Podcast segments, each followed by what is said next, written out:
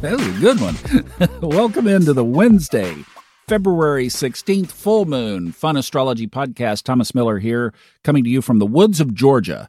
We're going to get the van rolling back into the podcast of where I am and where I'm going and what I'm doing. I came down here to Augusta, Georgia, because it's not too far from the storage unit in Hickory. It's about three hours but it's a way where I could get away, and I wanted to come check this town out anyway. I have been here before, but it was a long time ago. It was in the springtime, and I just remembered how beautiful it was. Yes, I will drive by the Augusta National Golf Course at some point. I know I won't be able to see in there. I know I won't be able to get in, but what I did was thinking about is if there's a no fly zone there, I have my drone with me and I could just hover it right up to the top of the trees, be real and obscure, and zoom around and look around down in there a little bit. Don't think if it's not in a no fly zone that I might try to do it. We will see.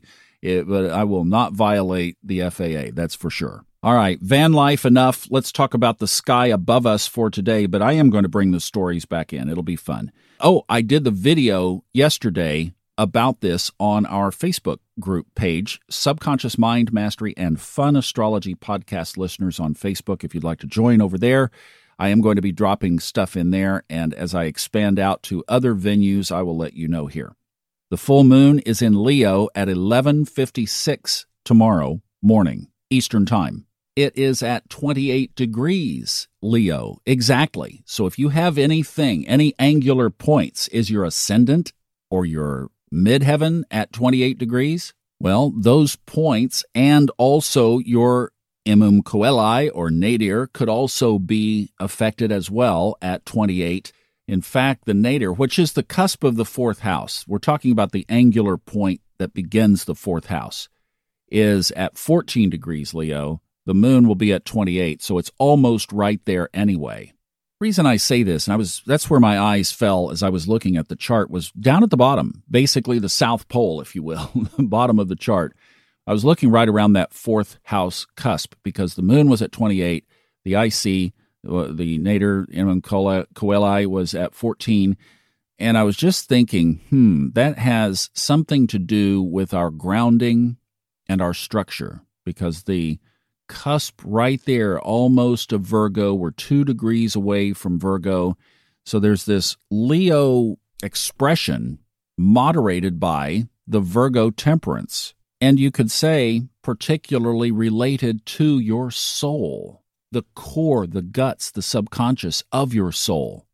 Also, because we're right there at the fourth cusp, could also be home and family, your roots, where you are, where you're making home how you're expressing home could also have that little bit of balance between a little bit of flash and flare, but also this much needed stability that we are anchoring ourselves to in the world right now. Well, let's take the opposite of that because this is a full moon. The sun and the moon are opposite each other in the chart. So that puts the sun right up there on the midheaven and it's in Aquarius. So we're talking about astrology. We're talking about your career advancing. We're talking about new eras, new ways of doing things in your career. And this is one of the things that I've been on for the last, I don't know, five or six years just intuitively. And who would have known that it would have turned into this? About branching into new areas, taking on things that I didn't know how to do one of the things that I did in North Carolina is some infrastructure work. I wired everything where I wasn't having to just be in this spaghetti fest all the time in the van. And I got the television set that's in here wired, not with TV. I don't watch it. One channel is the computer that I'm recording this on, and right behind that is the astrology chart and the audiobooks that I'm now recording on. The second channel of HDMI is the stock market charts. That's me. That, you want to watch, somebody says, Hey, Thomas, you want to watch some TV? Yeah, we'll watch some astrology charts or we'll watch the stock market. That's, those are your two channels out here in the woods. But that's what I did and wired this up. And both of those represent, both channels represent new income streams that were created in the last 18 months. That's an Aquarian signature new innovations, new ways of doing things, learning new skills, learning new techniques. If you are stuck in yesterday's newspaper or blog post or social media post, I would encourage you to really take a look at what can you do that aligns with your soul, can be of service to the world, and if you have to learn something new in order to do it, I would get busy on it yesterday especially under this kind of configuration. Plus, the cool part about it is it really flows with this model that we've been on since early December, really, of Capricorn, old, stodgy, move on, identify things that need to be revamped. What needs a new coat of paint in your life? Move that into Aquarius. Come up with the radical new invention and then move it into Pisces make sure that you bless it with that spiritual energy that is so alive in Pisces right now the intuition, the perception, the insight. And don't let the shadow side of that Pisces Neptune get a hold of you because you'll start popping open bottles and pills and stuff like that and go down bad paths. And that's the other side. That's the deception side is just as alive right now as the inspiration side. Choose inspiration.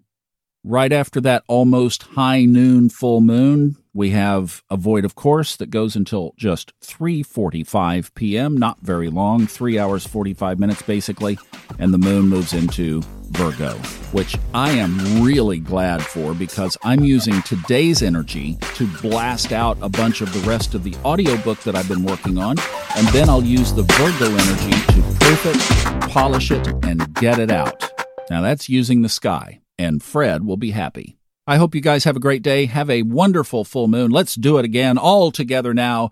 Ow!